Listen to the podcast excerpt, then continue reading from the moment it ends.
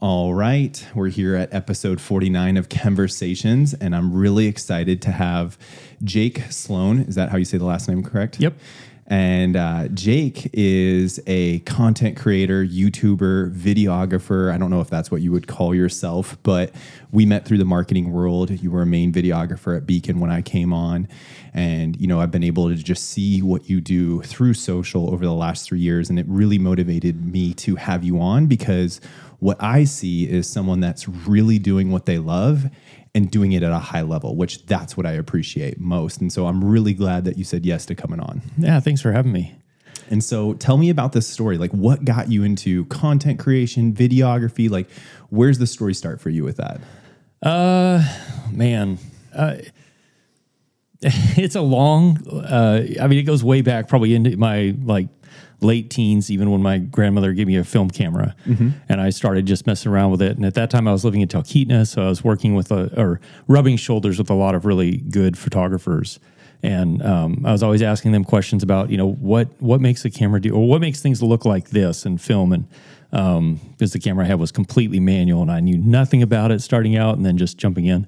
So I learned a lot about that kind of stuff then, and and then about I think was probably 20, 21. I just put it away and forgot about it and moved on. And uh, spent 20 years doing a lot of just, you know, work, like life, getting married, having kids, stuff like that. And then, uh, what is it, like maybe five, five years ago or so, uh, my wife and I both lost our jobs at the same time. Mm. And which is uh, oddly enough around the time that Beacon uh, kind of came into the picture and so I was uh, doing construction to make ends meet because at that point, nobody wanted to hire anybody, even with advanced degrees, for like more than $15 an hour, $20 an hour, which is insane. You can't live on that with a family. Mm-hmm. And uh, so I had started um, looking at other ways of making income.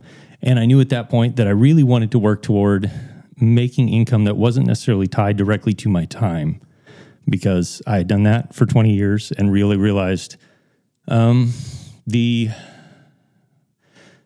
I don't want to say the trap, but the uh, it's it's very limited. You know, unless you move into certain career fields that have extremely high levels of pay based on time, you're you're always very limited on what you can do. And um, and in most of my jobs, I I had figured out that I was really good at figuring out really efficient ways of doing things but it never got rewarded in the sense of like you're doing this really well, so we're going to reward you. It was like, oh, you have a whole bunch of extra time now. We're going to add a whole bunch more to your plate. Right. But it didn't necessarily reflect on we're also going to give you a raise because now you're doing a lot more work. Mm-hmm. Um, so those those kind of things had started me off on this path of looking for ways to make income that wasn't necessarily tied to my time. Of course, with the internet, passive income is a huge buzzword. I don't think there's any really truly passive income out there. I love that. it's a uh, it's it's a great buzzword, and it, there is to an extent of the sense of like you're not working physically directly, and that is not necessarily tied to your income, but real true passive income in the sense of what a lot of people think is is. Uh, doesn't exist. Sure. Uh, maybe unless you're extremely wealthy yeah. already. So, uh, yeah, looking at this way of going, okay, there's got to be ways to make income not tied to my time, and um, and and also doing things I love because I didn't like doing construction. I had the skill set from my dad, which I appreciated, but I didn't enjoy it. Uh, and uh, so one of the things I was doing was like going off and doing these adventures with my kids.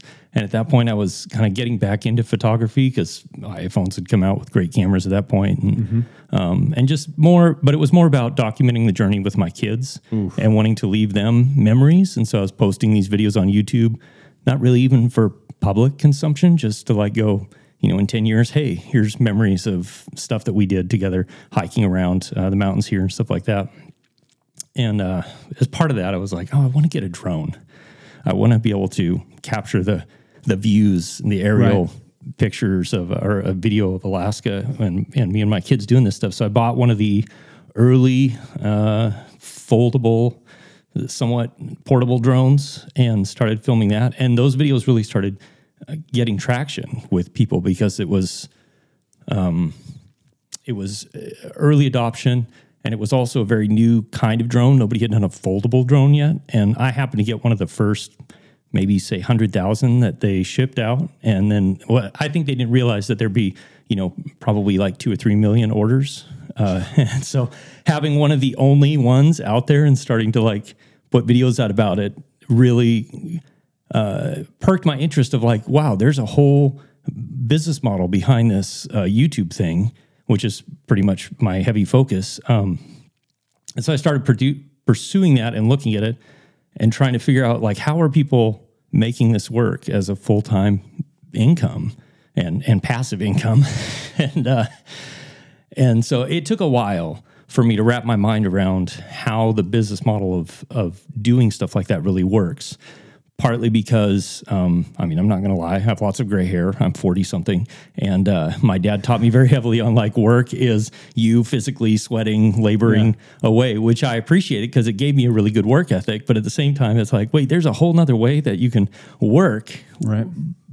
and make income but it's not work in the classic sense of like what I was taught. And so it took a few years for me to figure that out just because I had to take and and recreate or create new mindsets mm-hmm. in my own mind of how to right. look at it and approach it, and um, and then just grappling with the whole like online realm, the reach, the distribution, the like how do you tie things together and monetize and the different ways of doing that and because um, it's it's still kind of very much the wild west of like the creator economy. Right. It's it's uh, it, almost anything goes.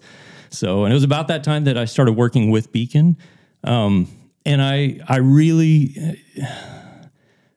it was fantastic because both of the owners of Beacon um, they were they were awesome to work with. At the same time, while I was working with them, it's about then that I really realized like I'm a terrible employee uh, not because I'm not a good worker, but because I'm not wired to be an employee. Right. Um, so we had lots of conversations about that, and they were amazing. Going, yeah, you're right. Like you're really not cut out to work as an employee, but we still want to work together. And so I think that's about probably when you started coming in the picture with Beacon too. And uh, so I really, really appreciate that. That um, both Adrian and uh, Jennifer were like, yeah, we can see that and mm-hmm. so let's explore other ways we can work together and still pursue this. And uh, yeah, so that's where I am today now. Right. so I want to go back to so you said five years ago, so 2018 was that when you maybe got your first drone? Uh, it might have been 2017 or 2016. It's been a while. So it's yeah, it's so 2016. You got your first drone, and it was for sheer personal use. Yeah, you wanted to capture these adventures, which uh, there's a whole bunch to unpack on documenting a future for your kids or your grandkids. And I could get into that, you know, uh, uh, heavily, but I don't want to go down a wormhole because my ADD can. But when it came to that process and you started, you know, putting those up on YouTube and you said it started to take traction. Can you expand on that? Was like a video going viral, people starting to subscribe to you? Like what was that that part of the journey of you just putting stuff up out there because it was for personal, but then it started to take more of a life of its own? So it was it was twofold in the sense of like I, I did a really I mean I consider it to be a, a dumb video sure. about how to put the iPad mini into the controller of the drone. And I guess I was the first one to think about that. And it got posted on a lot of forums and then it started getting shared. And so that one really started getting traction. At the same time, I was uh, posting the you know adventures with my kids. I was also posting um, some charity work I was doing as a Star Wars character. I don't know if you want to dive into that or not, but uh, and uh, and just purely because of the name Star Wars and the and the uh, characters I was dealing with in these like vlog videos about the charity work we were doing, eh, that gained a lot of traction. Wow! And so I, I w- between those two things, I was like, wow, there's there's this whole other world of, of being able to reach and communicate with people that I had never considered before. Um, and so that that really is what kind of shot me down the path. But as far as like the photography and drone stuff, that first really i mean i literally grabbed my iphone 6 and went down to my basement and like film myself. Hey, this is how you put the controller in the in the or the iPad in the controller. And when that really started gaining traction, I was like, wow. So then I started doing a, a, few more videos like about the drone, going out and like, hey, this, you know, this is what it can do, or this is uh, how to do this with it, or whatever. And just because there was so much pent up demand uh, for that drone, because they they drastically underestimated how many orders they would get um, for the unit right off the bat, it really kind of um, opened that door for me to get my foot in and and then start to really realize like there is a whole side of YouTube that I never considered beyond like you know posting videos for my kids or right. like lots of people watch cat videos or um, sure. you know. So when that when that ex- that first huge traction happened, was it like was it like all of a sudden you started getting a ton of notifications, you started seeing the whole bunch of subscribers going on, like you get monetized? Like what was it like you're like, "Oh, this is a thing that I need to take from more just posting for my kids to I need to pay attention to this. So yeah, a lot of it was I I started to get more subscribers, um, and that kind of perked up of like I was getting lots of interaction online, lots of questions about the drone, lots of uh, troll comments too, because sure, that's definitely a thing. Yeah. Um, and then and subscribers, and so when that when that started happening, I started digging into uh, like finding some YouTube gurus, growth gurus, online marketing people, and and really watching their stuff and studying their stuff of like how are people looking at this as a business because I, I just could not wrap my, my mind around the fact that you can post videos online that people watch for free and then somehow you make money, make money off that. Like right. it just did not. I mean, I it, it was like the most uh, cognitive dissonance I think I've ever experienced in my life, where I felt like my brain was just hitting a brick wall of like this makes no sense to me at all. I do not understand how this is even work, and I do not understand how you get paid from this. Right. Um, so that and that's where it took me a lot of time of a lot of trial and error of posting videos that did nothing you know get 10 views and then posting other ones of, that would get a few thousand views. And I'm okay what was the difference between these two videos? Well this one was titled with this and had this content in it and this one was something completely different. Mm-hmm. and um so it it was a lot of trial and error. Sure. And then also a lot of really applying every spare minute I had of like getting up at four in the morning and watching tutorial videos or reading about what people were doing in the online marketing space to make things work and trying to figure out the business model behind it of different streams of income, affiliate marketing and all of that kind of stuff to to really, I mean literally build new pathways in my own brain of thinking about how to go about um, making kind of the not even uh, making what I'm doing today, but even just figuring out a roadmap to get to where I am today was probably three years of posting stuff online and right. you know some having success and a lot having no success. So how much content would you say you put out before you earned a check? And it was like six dollars. I'm sure it wasn't anything crazy but like how, what was that like that time frame so I think it's probably a year, maybe uh, 18 months or so before I got a, a check. And it was probably, I, well, I don't remember what it was then. I think it might have been like they had a hundred dollar uh, floor that you had to you had to at least get a hundred dollars before they would pay you out. So it was probably like three or four months sure. of but then you got a hundred dollar check. But then I had a hundred dollar check, and that was from YouTube. That was from YouTube. That was from AdSense. So the advertising yep. on YouTube, and uh, and I think uh, about that time is when I started to figure out, oh, okay, you can sign up for affiliate accounts and yep. then get a percentage from stuff people ordered. But at that point, I had probably put out 150 videos, maybe, yeah. uh, of content, and uh, yeah, I, I, you know, I was getting up at four in the morning to like put videos together, edit, learn try like just apply myself in this. Cause then eight, nine o'clock, I had to be either working construction that yep. day or working for Beacon that day, depending that. on what the schedule was or what was going on. And uh, and at least for me, I'm a morning person. I'm not a night person.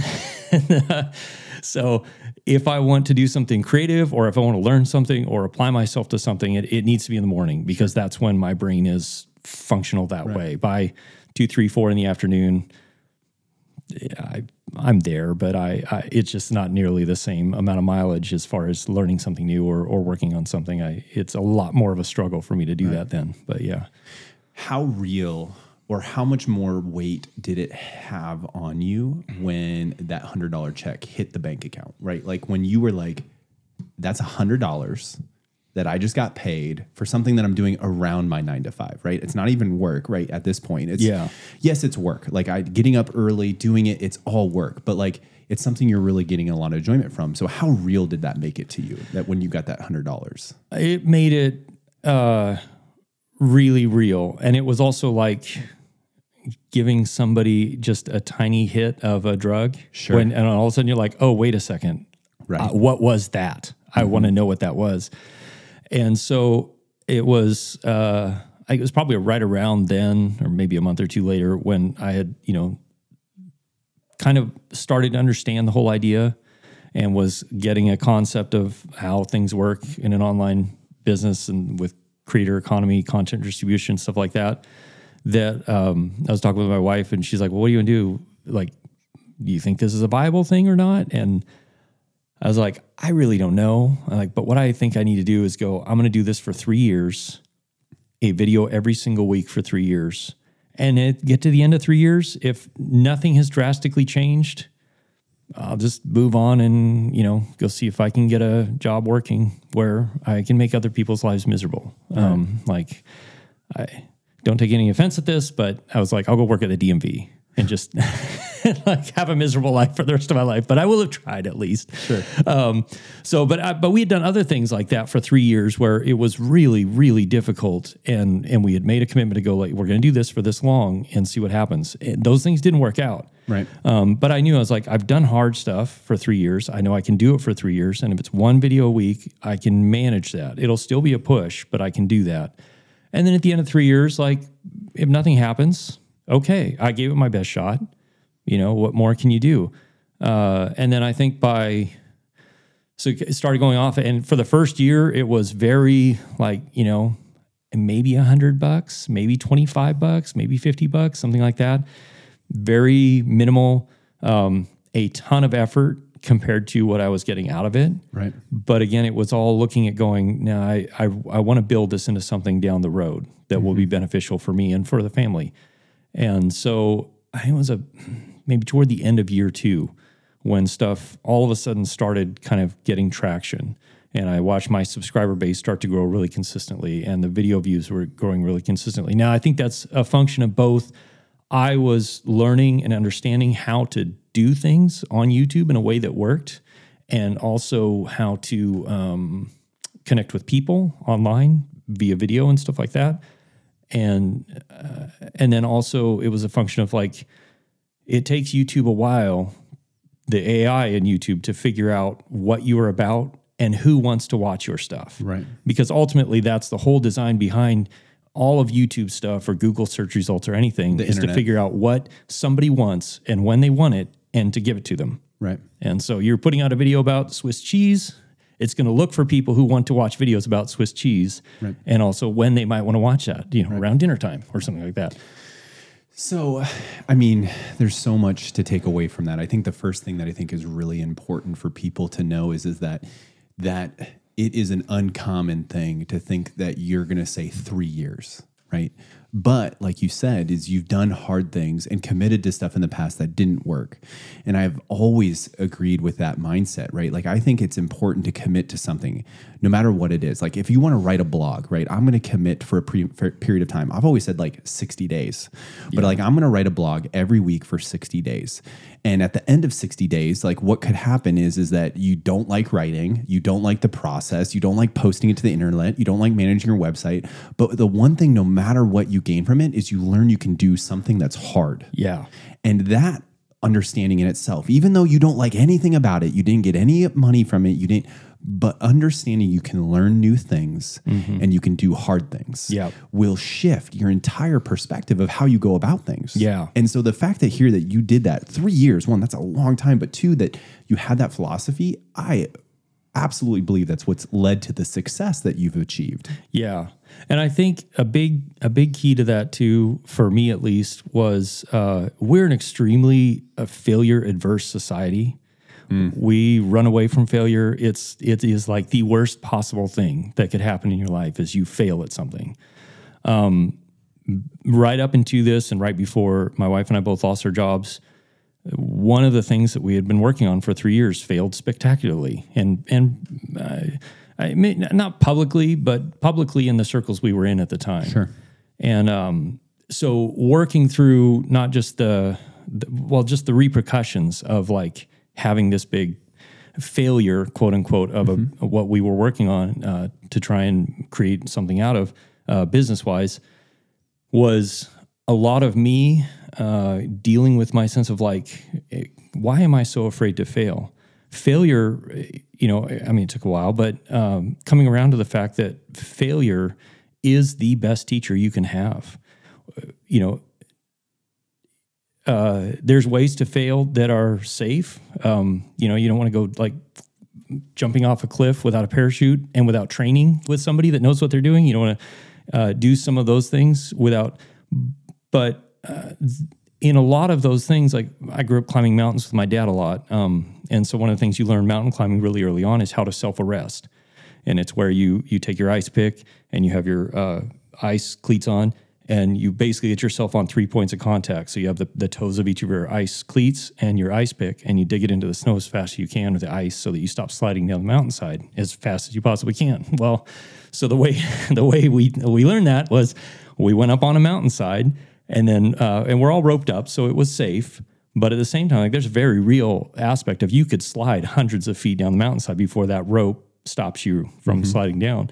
And so, and then my dad would, we would start walking up, and then my dad would just yank the rope to rip us off our feet and see how fast we could learn to self arrest. Um, you know, that's failing in a safe way because you definitely fail once or twice the first few times. So you, but you figure out very quickly how to not fail. And I think in that sense, that failure is one of the best teachers because when you have something that leaves um, a strong impact in your mind, is like failure does, you rarely will ever repeat that mistake again. Right.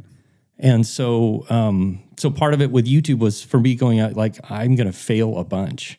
And I think if I hadn't gotten over that uh, fear of failure in realizing that failure is actually one of the best teachers you can have, that uh, like I'm going to fail a ton. A bunch of videos I'm going to put out, maybe a hundred something videos I'm going to put out, are probably going to do nothing and just be terrible videos. But I have to get through that process of failing, learning from what I didn't do right, and maybe what I did do right, and then implementing something different in the next video. Yeah. And um, yeah, it took a while, but we got there. And not everyone might not have this mindset, but the cool benefit, because a lot of people are like, 100 videos, that's such an effort to lose. But the cool thing about, especially content creation, and at least I've found that is, is that if 101 goes viral, Yeah. You actually still will benefit from those 100, Yeah. right? Even if they're not as good. And even like, because if one goes super viral and a lot of people are then funneling to you, what happens? If you did a really good video, it's not that the first 100 were bad, maybe some of them were, YouTube didn't know how to show them to people, so you weren't. But now a whole bunch of people have found you, and then they're engaging through all this other content you, you've had in the past. Yeah. So it's not a complete waste, right? Yeah. You actually still benefit from it, at least from my experience. Yeah, absolutely. And that is part of it. And that was part of my reasoning of going into three years was uh, I knew I needed to build a, a back catalog of work that if if I did have a video go really viral, it's like, well, what else am I going to point people to if they want to see more about whatever I do, whether it's about a camera or drone or, you know, adventuring in Alaska or something like that. Like if all I have is one video and it goes super viral, like, am I going to be like those bands that is the one hit wonders? Like Yeah. they're amazing, everybody knows about them, and then the three weeks later, nobody ever hears from them again. Um, you know, I'd rather be in it for the long haul Yep. than just have one big hit and disappear. Totally. Yeah. I know it, it's not the same thing, but I remember Eminem said it was easy, or Dr. Dre and Eminem said it was easier to get a one hit wonder than it was to have multiple platinum records, right? Yeah. Because so many people could hit once. Right. But then the effort it takes to repeat that over and over again is way harder. And they chose that path, obviously. But so I think the same thing applies here. So w- let's talk about so, like, okay, you have momentum, you have the plan, you're committing to it. When did it become like, okay, now it's it's past a commitment? Like, I'm going to do this forever. Or like I'm earning an income through XYZ affiliates or whatever, where you're like, okay, long haul, here we go. I'm not going to go work at the DMV. Yeah. uh, and that was probably uh, maybe halfway through year two or beginning of year three, which was oddly enough right around the time that COVID started and everything kind of changed in our world anyway. Um, because at that point, I was. I wasn't earning a lot of money, but I was I was earning enough to go like, okay, you know, if I miss a month of work on or I don't have projects come in, you know, with with Beacon or something like that, like it's not going to kill us because we we don't have zero income coming in anymore. Like we'll have to be careful and we'll have to you know use some savings, but we still do have this other income coming in on the side. So when that started happening, and all of a sudden I'm looking at this going, wow, there's like there's steady income coming in uh, off of this, which I think was, yeah, it was probably right around middle of year three or so when it was significant enough that it was it it really kind of caused me to look at it every month and go, what what like how did this happen? It was just a couple years ago where I was putting videos out and no, you know, me was watching it ten times and then maybe somebody else like that was the views it got. Uh, so that when that happened and then when covid hit and all of that that's when i really realized like yeah this is this is you know it's not only is it working it wasn't to the level i wanted it yet but it it was very real that yeah it's working and there's potential here to keep going down this road. And so i really started leaning into um, leaning into it more during covid uh, and then also because of a lot of the drone work i was doing it led for open doors to be able to start doing some of the other stuff I do now, which is go work on movies or TV shows or with some big brands, creating um, commercials for them like Caterpillar or Bell Helicopter, stuff like that. Because when everything started shutting down because of COVID, a lot of people realized, well, we can still use drones because we don't have to have a lot of people in close proximity with drones. Like you can have one person standing over there flying the drone, one person over here watching a monitor and calling out what they need, and and you can still do a lot of work that way. And um, so that kind of opened these doors up to where all of a sudden I was getting calls from, you know, all over the country to come and do drone work, which was odd because I kind of figured like everything else, it was just everything was going to be done in quiet for a while. And, uh, you know, I'd spend a lot of time out in the wilderness of Alaska filming YouTube videos and hope for the best. Right. So uh, tell people, because you've said it a couple times and I haven't talked about a lot of it. I'm very familiar with it, but explain affiliate marketing. Okay. So, uh, affiliate marketing, I mean, in its simplest form, is you go sign up with a site like Amazon, which is probably the most well known because it's also such a huge retailer. Um, you sign up with them, and then you take certain links that they give you for you know certain products. So, in my case, let's say I I work with uh, you know a certain camera or a certain microphone or or something like that. I'll go on my Amazon affiliate account and get a link to that product and then put it in the description of my YouTube video or on my Instagram post or whatever that is. And then anytime people click that link, they don't pay any extra. They get the product just like but Amazon gives you, you know, A kickback. a kickback of you know maybe two percent, maybe five percent, depends on the products and kind of all that stuff. But and that is, I think, where the idea of passive income comes in because in the sense of that, like people can click that link at one in the morning, and then you wake up in the morning and you're like, oh, I made five bucks or ten bucks. It's not a lot, but you start adding all of that stuff up, and it stacks up over time. Then it, it can add up to be quite a bit. Right. And people can do affiliate marketing in anything. Like you could be a hairdresser, you could be a person that makes pies. I mean, Yeah. there's like anyone could do it. Like a gym owner could do it. Like, hey, you like those pair of shoes? Yep. There's affiliates for that. Like I, I think a lot of people need to just like, what do they like doing? Yeah. put content out about what you like doing and then who can share it. Some people don't, some don't. Like, sure, does an affiliate. Skullcandy does Yep. an affiliate, right? So, like, being strategic about what you have interest in and then start paying attention to that as you're putting content out gives Yeah. you a, a huge second opportunity. You're going to put that video out on uh, YouTube, anyways. Yeah. Why not have a link to a couple things that you know people are going to want to have interest in and then go buy it through you? Exactly, and that's that's kind of the the uh, the mindset of the whole creator economy is you're building an audience. You're you're you're building rapport and trust with people, and so that uh, at least in in my niche in in what I do is I'm hopefully helping people make smart decisions when they decide they need a new camera or buy. I'm not trying to get people to buy the latest and greatest all the time. In fact, if anybody ever watches my live streams, a lot of times I'm like, well, if you have a phone, start with that because you don't need a five thousand dollar camera if you really don't know how to even take a good photo or do a good video with your phone yet. Um, so, but when people are ready to make those upgrades or changes, or they have questions like, well, is this lens better than this lens? I try and provide that information in a way that's going to be helpful for them to make a good decision. Mm-hmm. And then if they do decide they want to buy one of those lenses, they can click the link and they go get the lens, and it gives me a little kickback. And so it's it's just yeah, it's a whole way of like you know, and you're right. People can do it about anything these days. And if you're passionate about a specific subject, like put content out about it. And I mean, we have so many platforms now that you get worldwide distribution of your content. And uh, I, it's just weird to think that we live in a day and age where, if, like, if you like, like talking about baseball cards, you could make probably a really good income talking about baseball cards online from your bedroom. I, it just it's bizarre, Right. but it is the economy we live in now. And people will have to understand too is affiliates aren't even always about selling, right? Like Yeah. say PSA, right? And I happen to know about cards, right? They rate cards. Yeah. I'm pretty sure you can have to check me, but PSA probably has an affiliate where the- if you have a link, they'll track traffic that you send to their website just through your content and you get a kickback of that. There's plenty of affiliates that are that way. You Yep. don't even have to sell a product. Yeah. You're just creating attention for them. Yep. Right. And so you're right. Like I, and here's the cool thing about it. And it ties back into what you said in the beginning. So I'm so glad you said it. The best part about what breaks content, and I'm going to make it so personal for everyone, it's not about making money. It's about l- uh, laying the future for our generations to be able to consume content for us. Yeah.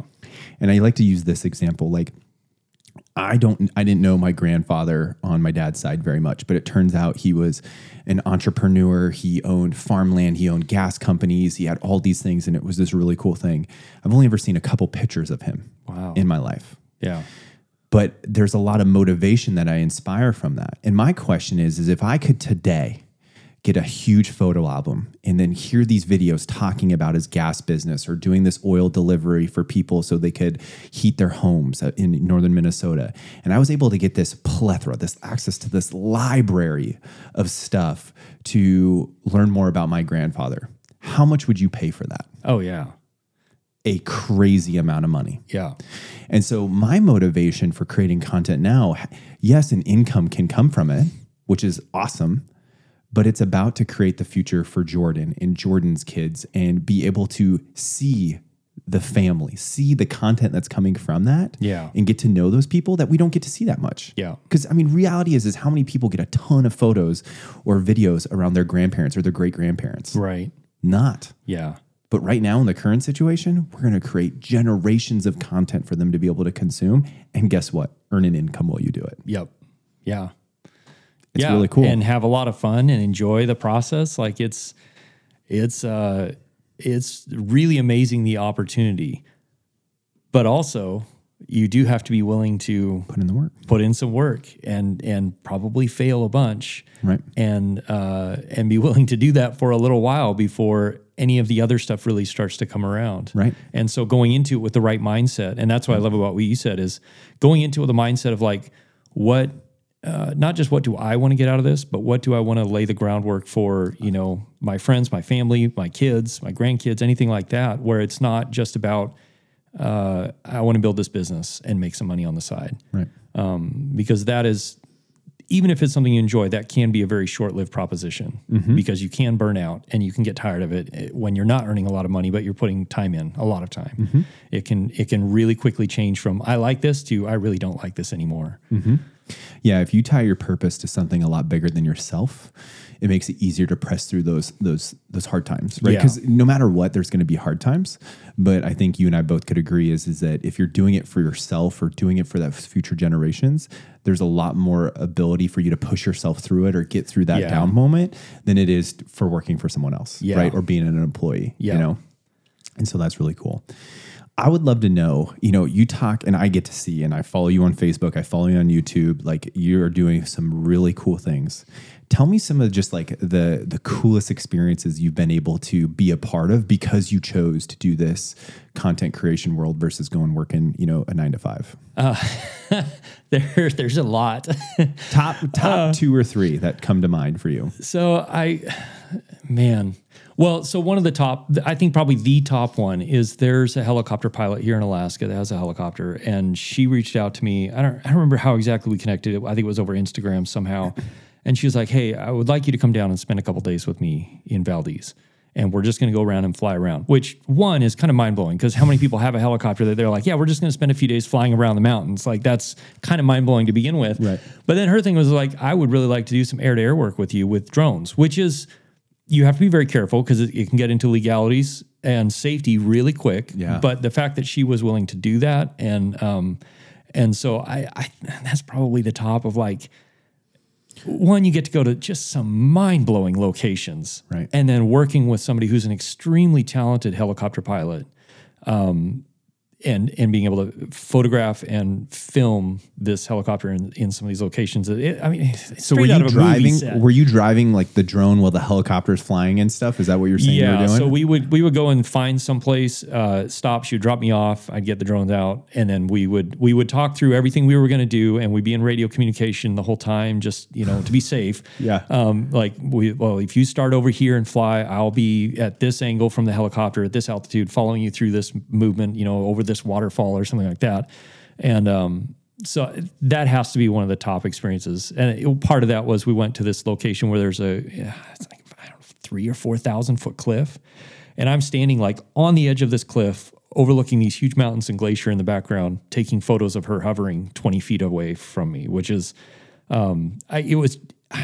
It's probably just one of the most mind blowing, awesome experiences I've ever had because of what she was able to do and what I was able to do with her and the what way we were able to work together in, in creating some just incredible imagery and uh, incredible content. Um, so that definitely I think is one of the top ones. Number two, I think probably uh, is maybe working with Caterpillar, um, which I worked with them a few times now. But I think my favorite was they built an exact replica of the Pac-Man maze to drive their skid steers through as like the characters of Pac-Man and Ghosts. so one is like, who does that? Who excavates a giant Pac-Man maze six feet deep that you can drive skid steers through remotely, not Where with was people in at? it? Is is down in? Uh, they have a big facility down in Illinois. oh my god. And so, yeah, we show up and they're like, yeah, we want you to do some drone work and like fly FPV through these things while we're like recreating the Pac-Man game. Yeah. And and it was one of the they do these things called cat trials where they like they've set a couple Guinness records and Yeah, stuff. I think and, I've heard of that actually. Yeah, and so they, they they create these just really interesting ways of showing off how their equipment can be used or Right. work, uh, but through these really what seemingly is very di- unconnected storytelling, but it really does work well for what they're doing. So I think that was one of the fun, partly because uh, you know we spend two days, three days filming uh, this whole uh, storyline of the Pac-Man game, all using big Caterpillar equipment. But then at the end of the game, if you've ever played it, it like de-reses from the top where the whole thing just kind of falls apart. So their version of de-resing was bringing in two of the biggest bulldozers they build Oh my gosh. which is like I mean, it was like a scene from Jurassic Park where the trees are shaking and you're waiting to see what comes, and then all of a sudden this two story tall bulldozer comes out the other side and just starts destroying everything in its path. So that was, I think that was probably one of my other top ones. And then, uh, uh, man, for the other ones, I like I got to be part of the Avatar two uh, trailer release in Niagara Falls, which was really cool. That's a name drop. Oh my goodness. that was Whoa. that kind of came out of nowhere. So we spent a couple days in Niagara Falls filming because they, were- they were projecting the trailer onto this like the the vapor, Yeah. uh, Yeah, yeah, yeah, up there from- and stuff. So that was really cool. Also really wild, like because it wa- it just came around so last minute. It was very just Like, how does that happen? Do they message you on Insta? Like, where does that come from? They, I was, I, oh, there's a guy I work with out of Lower 48 quite a bit, and they got in touch with him because he had done some other work with them.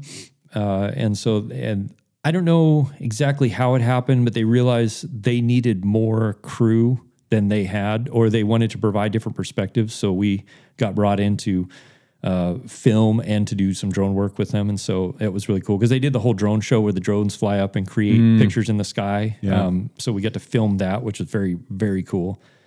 Uh, that I, that's definitely up there. Um, but I think probably my other favorite was uh, doing air to air work in helicopters. So I was in a helicopter filming another helicopter and taking pictures, which is I I love airplanes and helicopters anyway. Hopefully one of these days I'll be able to get my own my private pilot's license. Um, but being able to work with two uh, extremely skilled helicopter pilots while I'm like hanging out the side taking photos uh, is is really fun because when you're like sitting there looking like I think if I reached out far enough I could probably touch the other helicopter right here and you know they're just It's like Blue Angels with helicopters. yes and you know there's a lot of spitting parts and a lot of things going on really fast in a helicopter it, it just is pretty wild but also a really really cool experience Yeah. I heard a crazy stat about helicopters. So my father-in-law, he works for the you know the government, and he does a lot of um, uh, pre and post trips on planes that are rented by the state. Right, there's a lot of helicopters that are you know leased by the state essentially, and so he has to go through and make sure that they're all up to snuff, and you know Yeah. they're all. And he told me that I can't remember exactly what it was, but I think it was like 85% of all helicopters that are owned, uh, the owners do not have the ability to fly them. Right? They're owned by someone Yeah. else. And some pilot of a helicopter who Yeah. doesn't even own a helicopter Yeah. is the one that flies it. And I was just like, it made sense, but at the same time, I was like, wow, that is crazy to think about. Yeah. Well, and I this was a little rabbit trail, and that's why it made it so kind of mind blowing that somebody who owns a really nice helicopter Right. reaches out and is like, "Hey, come spend two days flying around 'Cause that's Valdez rare. with me because it's so rare." Right. Uh, and a large reason for that is you, people think of airplanes being expensive, and I think probably they're on par with a boat. Like Sure. y- you're going to spend a fair amount of money to maintain them, to fly them, to do anything like that. Helicopters, like the same size airplane and a same size helicopter of like maybe say being able to fit four people. A helicopter is going to be minimum four times more expensive Right. just to do the same things. They have to have way more inspections. They cost way more to run because, I mean, there's a lot more moving parts. And if any one of those moving parts goes out, you're likely going to have a really bad day. And so they're they they are way more expensive. At the same time, like they're incredible machines, and what they're capable of in the hands of a good pilot is really astounding. Um, I don't think they're as unsafe as people think they are either, Yeah. but I mean, I think they're only as, as they're as safe as the pilot who's you flying got it. them. That's Yeah. exactly. I mean, my dad's a Super Cub pilot, you know, small planes pilot my Yep. whole life, and so I believe 100 percent you're only as safe as the pilot. Yeah. and I think that the equipment is only as dangerous or safe as the pilot's ability to be able to manipulate that equipment in the elements, right, and be able to prep accordingly. At least that's from my experience. No, I'm actually really excited. A friend of ours, he's hopefully he doesn't have a set date yet, but he is coming on the podcast. His name's Chad, and he's the owner of Superman Movers, and he actually got his helicopter pilot's oh, license, Oh, and he bought a helicopter. And he tells this crazy story because he bought it down in Washington and he had to fly it up, and it was during COVID. And Canada was like, no, right. you can't fly through during Yeah. COVID. Like you can't.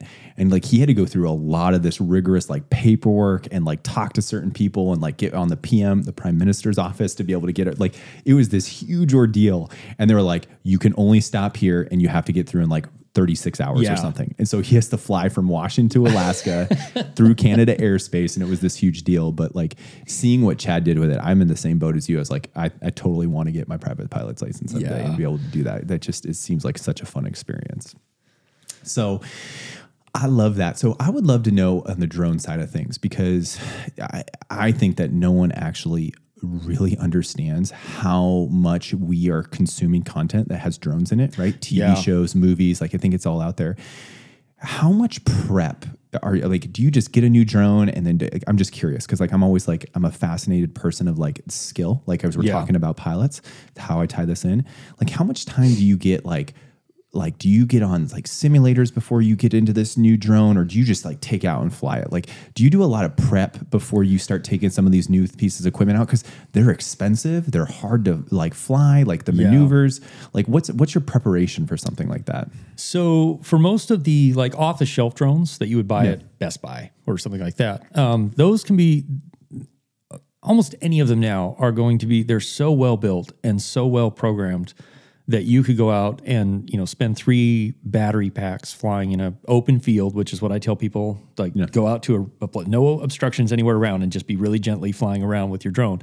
Three three five battery packs and you have a pretty firm grasp of how to fly it um, because they've made it so consumer friendly. Uh, at the same time, like I, anytime I get a new drone, if I'm going to be using it professionally, even one of those off the shelf drones, like I will go out and spend three to five battery packs flying around, feeling it out, also understanding like what what settings make it do what, how they change. The great part is that also I get to create a lot of content about it, so that's you know uh, part of that. Um, but then understanding too, like the camera, how the camera system works, where the best kind of settings are for the camera to get the picture quality and stuff like that. But then there's this whole other side of drones called FPV, which is uh, first person view. You wear goggles, you fly, and it is 100% on you to keep that drone in the air. There is no automated anything um, other than, you know, you turn it on and the motor starts spinning. Uh, and so I started getting into those because there were there were types of shots that I really wanted to get with drones and that I knew clients would really like that I you just cannot get with any other kind of drone. And it's the type of shot of like you are flying through a Waterfall. waterfall or, or down a mountainside Yeah. or something like that. And it, it feels very much like you're sitting strapped on the nose of an airplane or a helicopter ripping through an area. Um, and so I kind of dove down this thing where I basically learning to build and program them from scratch. Um, it's a huge learning curve, and there's it's very difficult to uh, even find YouTube information. There's a lot of information out there, but the problem is like if you don't already know the language and know what you don't know, then it's really hard to even figure out what you need to know to figure out to make it work. So I started building those, and then uh, last year, two years ago, um, I built a couple of larger ones that will put a small cinema camera on there because I had a couple of jobs with Caterpillar and other places that wanted to put a cinema camera on one of these FPV drones. So I want to be clear. You're talking about building a drone. Yeah, from You're scratch. not, you're not buying a drone online. Yep. You are literally building and creating a program to then drive this drone, or at least bringing a program together to the what's built to do it. So like this Yeah. is like basically custom. Yeah. Yeah, it's 100% custom. I mean, you can buy uh, not off the shelf, but there are builders who will build them for you.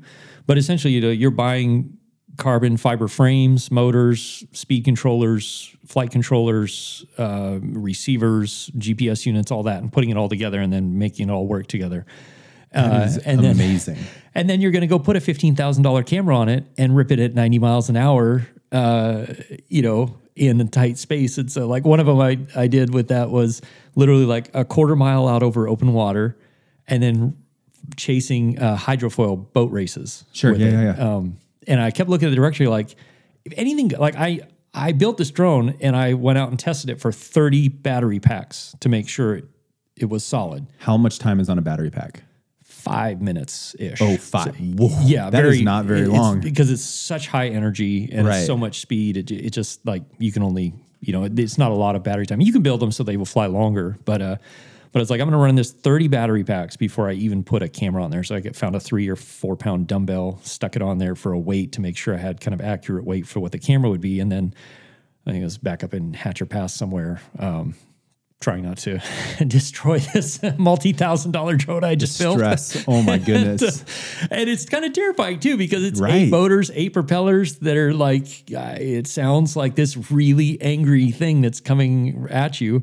Uh, and so yeah, so built that and then started using it on some productions. Uh, you know, they're, they're great for car commercials, great for uh, uh, kind of great for aircraft stuff, and then just anything that we want tons of energy and speed and really tight maneuverability in uh, the types of shots you're wanting to get it's they're fantastic for. But one of the things I did was we did this hydrofoil boat race thing.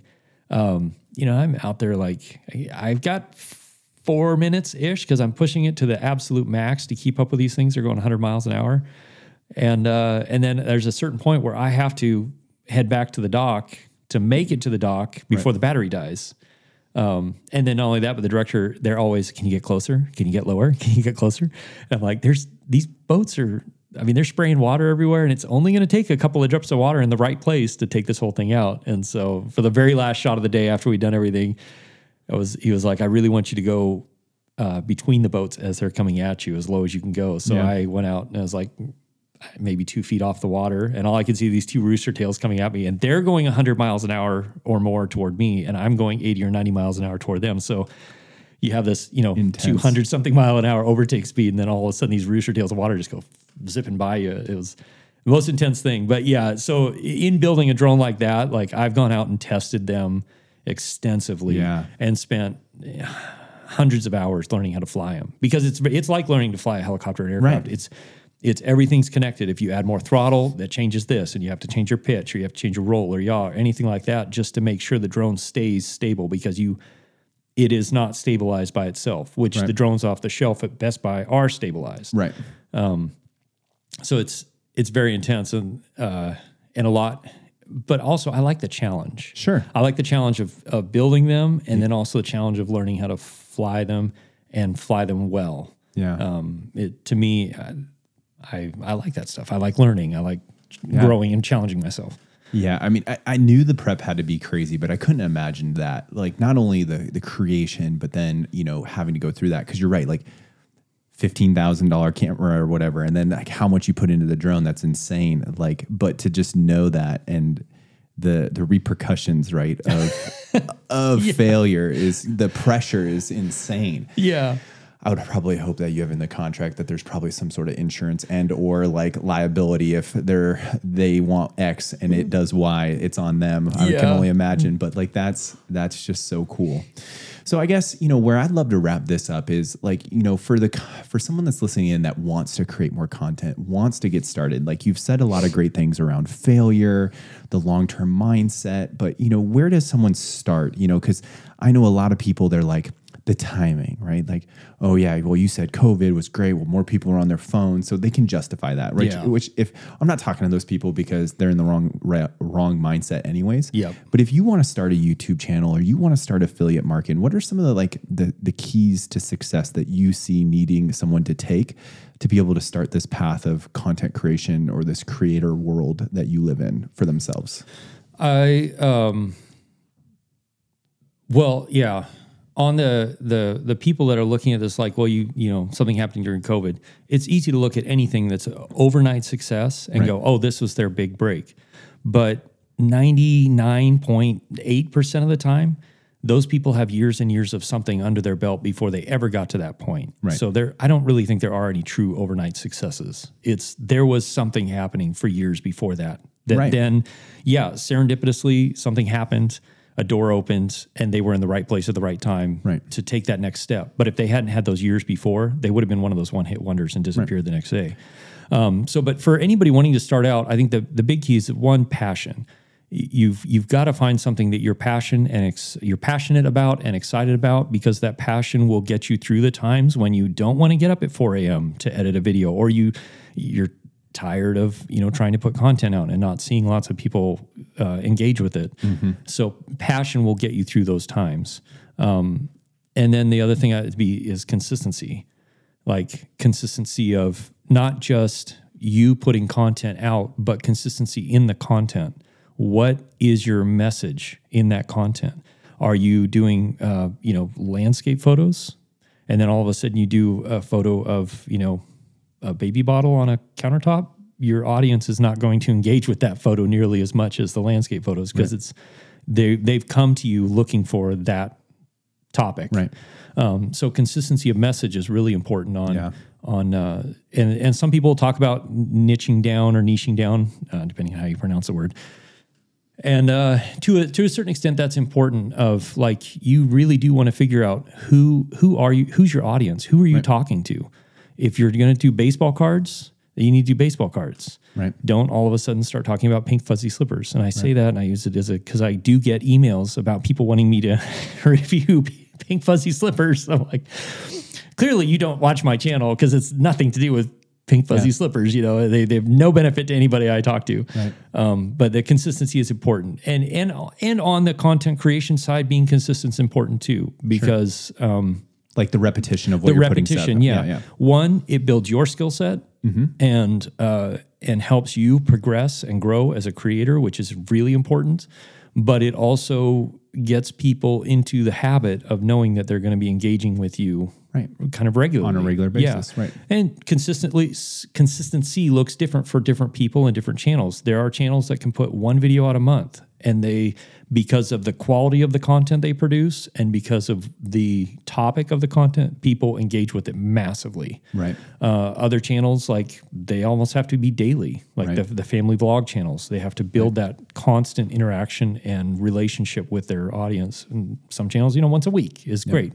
Um, so yeah the, the the consistency is really important. And yeah passion Yeah.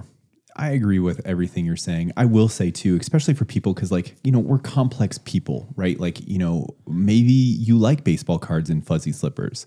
Just know that if you do talk about both things, you're narrowing down your audience. Mm-hmm. And so you have less people probably engaging with you. And that's not a bad thing if you're passionate about Yeah. baseball cards and fuzzy slippers. Yep. Chances are you're probably not, but just know those things, right? And so, like, I agree, you know, with everything you're saying. And especially to like, the cool thing that I think most people are just totally underestimating right now is like we're in a world right now where one piece of content can be put on so many platforms and get benefit in many ways. Yeah.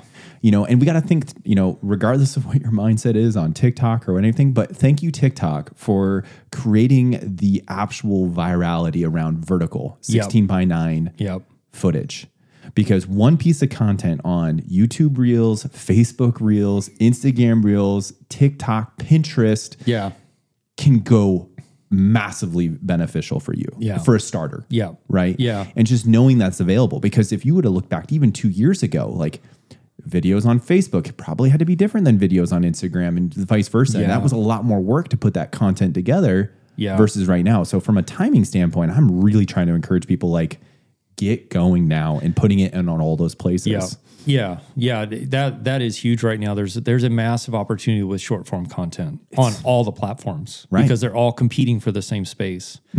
And and it's it is weird too because they're all very different platforms. They they have different age group demographics that are their primary users Right. uh, and different focuses. Like I, I I did this one thing where I dove an FPV drone down into an ice cave uh, Yeah, I saw it. out It there insane. and on TikTok, it went massively viral, two and a half million views within like a week and a half. Uh, on Instagram, it also sort of, I mean, I wouldn't say it went viral, but it, it was definitely my highest viewed video. Right. Facebook, it did almost nothing, which Right. is just bizarre, you know, and, and it's like, well, that, but, and that's where right now there is a huge opportunity because all the platforms are looking at vertical short form content and, and really pushing it out there to compete for people's attention. Right.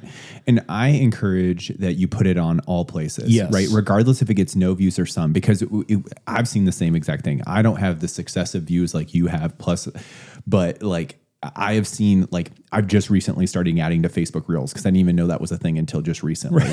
And, uh, well, and I know it is newer. I know Facebook is Yeah. probably the latest to the game, but a video that I put on Instagram that it was ridiculously successful, not successful on Facebook, and then vice versa. I just released a video the other day and it's only gotten like 500 views on Instagram. It's at 15,000 views on Facebook. Yeah. Same piece of video, nothing different other than putting it on the platform. Yep. And that's why I just, I mean, I encourage everyone just to be putting it on all. Yeah. And then just going where the audience takes you, Yeah. essentially, as long as you're consistent, and long as you're passionate. But then to a thing that you said too is analyze what you're doing. Yeah. Right. Like, why are people liking it more on Facebook? What are you editing it? And just constantly trying new things and never getting discouraged with that, I think is such an important part. Yeah, and and actually that's probably the third piece of advice I would have for people because it can be so overwhelming when you're just starting out of like, well, you're learning how to use a camera, you're learning how to use lighting, audio, all the stuff that you have to learn just to figure out how to produce a short form piece of video can be hours of work setting up a room and lighting and everything else. Um, and while there are lots of uh, great tutorials on YouTube, including on my channel about how to do that stuff, shameless plug. And where is that, Jake Sloan at Look YouTube? up Jake Sloan on any social media. I'll Yeah, pop right there up there. go. So, uh, but and what I did was after every video, I would watch the video just myself, watch it. Um, you know, maybe a day or two after I posted it, just to look at it with fresh eyes and analyze it, and then pick one thing that I wanted to do better on the next video, mm. whatever that is. And if you do that, yes, it takes time, but after a year, if you look at your video that you produced on January 1 of, you know, 2023 and then the video you produce on December 31st of 2023, you will see a massive difference. But you only pick one thing to change or one thing to improve On the next. on the next video. I love that so much. and it gives you a really actionable, very simple step that you need to take of like, yeah, my audio wasn't the best in that one. Hmm. I'm going to make one thing to improve my audio on the next bit. And then and then you move on and you're adding every single video then you're adding something to your skill set that is going to help you take the next step and continuing to level up. That is such a good piece of advice. I read this recently. I can't remember where it was, uh, but I did it, and it was a really powerful tool for that same exact thing. Is I was like, I read it was like, okay, just take a video camera and record a five minute impromptu something. Yeah. Just record it. And then there was a three step process after you recorded it. And I did this and it, it has changed how I've produced content, how I've spoke, my hand signals, everything. And it was really valuable. And so it record that five piece. And then what you need to do is set the video down, just hit play and listen to your audio. Yep. Just listen to it. Yeah. How do you talk? What's the cadence in your voice? Where you're pausing? And I took a couple things that are like, ooh, I didn't like that. Ooh, I really like that. And that was like, okay, there's one thing. Then take the video and put it on mute and watch it. Yeah. Watch your body language, watch your eye contact, watch how you move. Huge, profound takeaways in that. And then the last one, you know, download it, you, know, you could put it into Zoom or whatever, transcribe it, and then read it. Yeah. Take out the uhs, the ums, like those Yeah. things. And that little, it took probably like a half an hour to do all three. But I can tell you, pre that video, then post that video. Oh my, like I didn't mind hearing the sound of my voice near as much. I didn't mind watching it because like that's the hard part for a lot of people, right? Like what you're saying is huge. They're like, oh, I don't want to hear the sound of my voice, or oh, I just hate my mannerisms. Then use it, Yeah. and learn from it. Yeah. I love that's such a good piece of advice on the one thing. Uh, That's so good. Okay. Well, the last thing that I always like to know is is there a single piece of advice that was given to you that has been profound in your life? Probably probably the thing about passion uh, and that was given to me by uh, my father-in-law who at the time wasn't my father-in-law i was just working with him. That's probably a whole story in and itself. yeah there's a there's a massive story behind that because he taught he taught me a lot uh, about excellence and learning and growing as a person just continually striving to get better. It's way different than perfectionism and it's this is a huge conversation that we could have in you know an episode in three years or something like that if you wanted to but uh, but excellence is that that constant drive to just get a little bit better and just continue to grow and and challenge yourself as a person as a creator whatever you're doing. Um, but he gave me the advice about passion and and how passion will get you through those dry tough times when you you don't feel like doing it there's lots of days I don't feel like going to a gym and working out because I'm tired or because I'm sore or I just climbed a mountain yesterday and I don't want to do it. Uh, but that passion to keep myself in good physical shape so that I can do lots of stuff for years, decades, hopefully, with my kids. Um, the the passion to be able to climb a mountain, get to the top, and not be totally out of breath and and totally wasted for thirty or forty minutes till I can like talk to a camera without sounding like I'm out of breath and wasted. like that that passion to be able to uh, continue to push myself physically so that I can push myself physically um, is what keeps me going to the gym early in the morning. The, the same is true at anything like that. That passion to be able to get you through the tough times, push you through failures, uh, and keep you going down the path of like this is really where I want to head. I think it's probably the most difficult thing to even grasp, though, because it, it is hard to find your passion, to find out what you're passionate about. And I feel like a lot of people don't do it uh, because it takes a lot of work and it can be pretty scary at times. But if you ever do find what you're passionate about and what you love doing, it's not that you're not going to work, but you are really going to enjoy working. Um, and it will get you through the times of like last year I flew 150,000 air miles. I don't like traveling that much. I mean, I like traveling, but I don't like traveling that much. I don't like sitting on airplanes that much. Yeah, no one does. Uh, and going through airports is not enjoyable. I bet you the benefits though of the whatever mileage plan you are at Delta or Alaska Airlines is probably up pretty there in sweet. the tier of uh, yeah. platinum, whatever. Now. yeah, so that's pretty but, nice. But, but yeah, but the but the passion, the excitement of even going to places that I wouldn't necessarily go to, but to go there and film is it it does make me excited to go do those things. Right. Um, and so yeah, I think that's probably the singular best piece of advice I ever got was finding what I was passionate about and pursuing it. Right. I think the couple things to unpack in that is that one, there's a lot of people that are 40 and they still don't know what their passion is. Yeah. And, and just consistently trying, you know, because I like you could use Vera Wang or, you know, Colonel Sanders, right? KFC. He didn't start KFC till he was 65. Yeah. Probably wasn't a passion about a lot of things up to the age of 65. Right. but 65 to 95 was probably pretty dang sweet. Yeah. You know, and so just never giving up, you know, I think that's really an important part in that because I do think that there are people that find it when they're 18. I know I was, and I was really grateful for that. Um, you know, Chelsea, my wife, hasn't, and she's constantly trying. And so I'm, I'm Yeah. just always proud of her for doing that because it's not easy continuing to try. Yeah.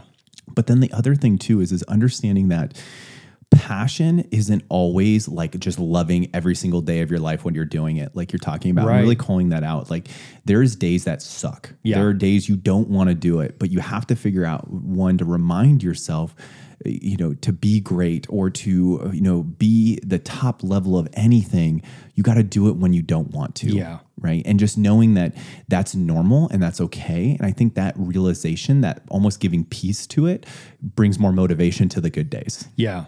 Really. Yeah. It definitely does.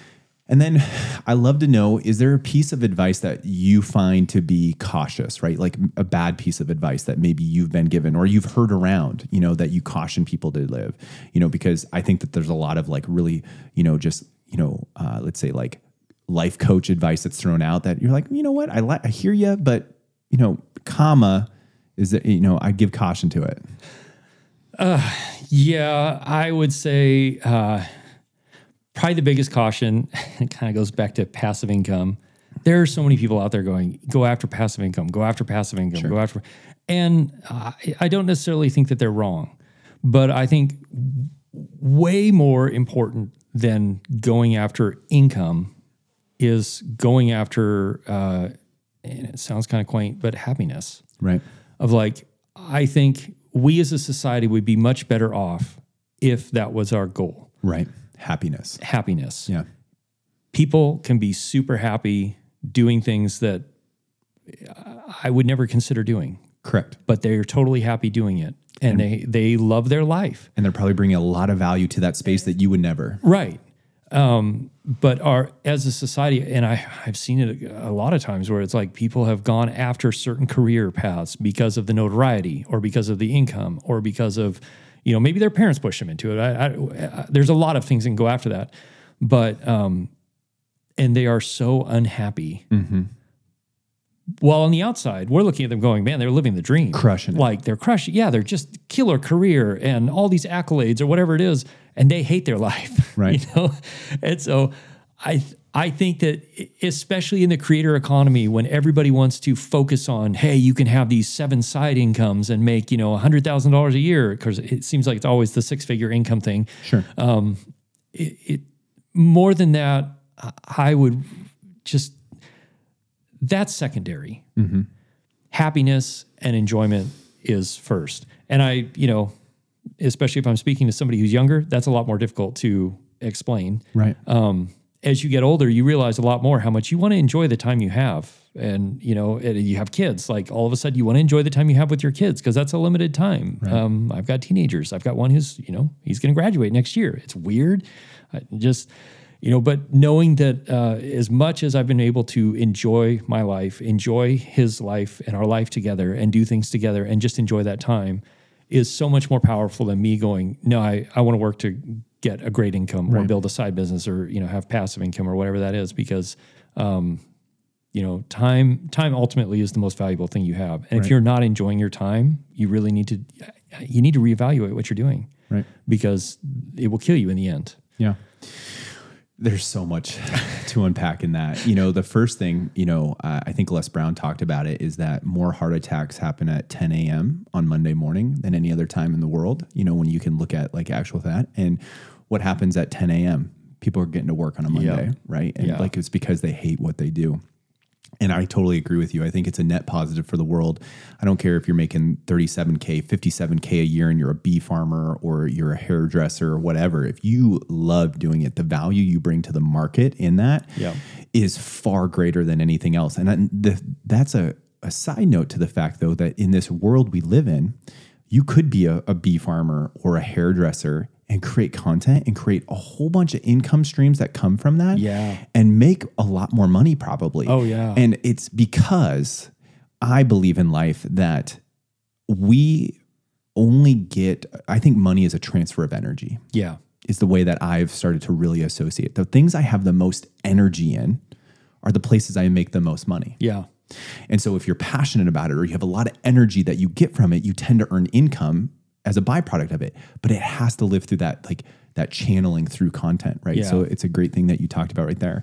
And the passive income thing, I agree with you that like there's no like I mean, we're in real estate, right? So Right. that real estate can be, but we work really hard. There's a lot of stress. There's a price you pay for that. Yeah. You know, uh, some aspects of it is, is is passive, but there is a lot of stress and anxiety that goes to it. So that's a different form of trade that you're paying for.